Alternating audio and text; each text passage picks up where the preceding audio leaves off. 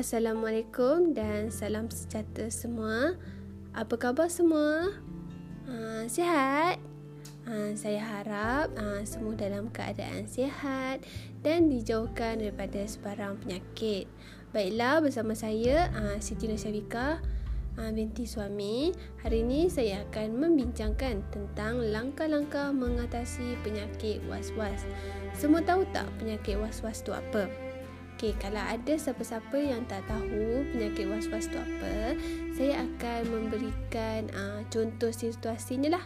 Okey, uh, contoh situasinya macam awak dah awak dah kunci pintu, tapi uh, awak rasa awak tak kunci lagi pintu tu. Okey, kalau awak ada uh, dalam situasi yang saya cakapkan tadi, uh, itu merupakan tanda-tanda penyakit was-was. Penyakit was-was ni merupakan salah satu penyakit yang datangnya daripada syaitan. Seperti yang kita tahu kan, syaitan ni merupakan musuh manusia yang nyata. Iaitu musuh kita lah. Uh, oleh sebab tu, syaitan ni akan menggunakan pelbagai wasilah dalam menyesatkan manusia. Antara wasilah uh, yang digunakan ialah penyakit was-was ni. Uh, menurut para ulama, uh, mereka sangat mengambil berat tentang penyakit ni kerana dikatakan jika dibiarkan ianya akan berlarutan sehingga boleh menjadi kronik. Uh, kerana uh, penyakit was-was ni merupakan penyakit yang berkaitan uh, dengan jantung dan hati manusia. Oleh itu, saya akan memberikan uh, beberapa langkah untuk mengatasi penyakit was-was ni. Antara langkah-langkah mengatasi penyakit was-was ni ialah uh, kita perlulah menanamkan sikap tak ambil peduli tentang perkara yang kita was-was tu. Hal ini kerana perasaan was-was ni uh, akan hilang daripada akal fikiran kita sekiranya kita tak ambil kisah pun tentang perkara tu.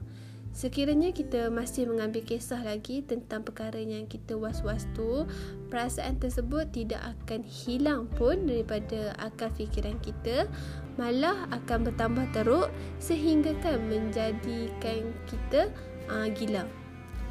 Okey, langkah yang kedua ialah uh, memperbanyakkan bersabar dan terus berusaha. Sesiapa yang ditimpa penyakit ni uh, sebenarnya mereka sedang diuji. Ia merupakan ujian untuk menentang syaitan kerana perasaan was-was ni adalah daripada syaitan. Seseorang itu perlulah bersabar dan terus berlatih untuk menghindarkan penyakit was-was ni. Langkah yang ketiga ialah kita perlulah memohon perlindungan daripada Allah sallallahu alaihi wasallam. Syaitan ni uh, memang akan selalu datang kepada kita untuk membisikkan uh, perasaan was-was ni kepada kita. Oleh itu perlindungan daripada Allah sallallahu alaihi wasallam amatlah penting uh, dalam usaha mengubati penyakit ini. Uh, langkah yang terakhir um, pada pendapat saya uh, ianya juga berkesan iaitu kita meluahkan apa yang kita rasa kepada ibu bapa, rakan-rakan kita. Sekurang-kurangnya apabila kita meluahkan, kita akan merasa lega dan uh, pendapat daripada ibu bapa dan rakan-rakan tu akan membuatkan kita berasa lebih tenang. Okey, itu sahajalah perkongsian saya pada kali ini. Saya harap uh, sedikit sebanyak dapat membantu anda dalam mengatasi masalah penyakit was-was ni sekiranya anda menghadapinya. Ha, kita juga perlulah sentiasa berdoa kepada Allah agar sentiasa dipelihara dan tidak terpedaya dengan hasutan syaitan ini. Okey, itu saja daripada saya. Ha, sekian, terima kasih.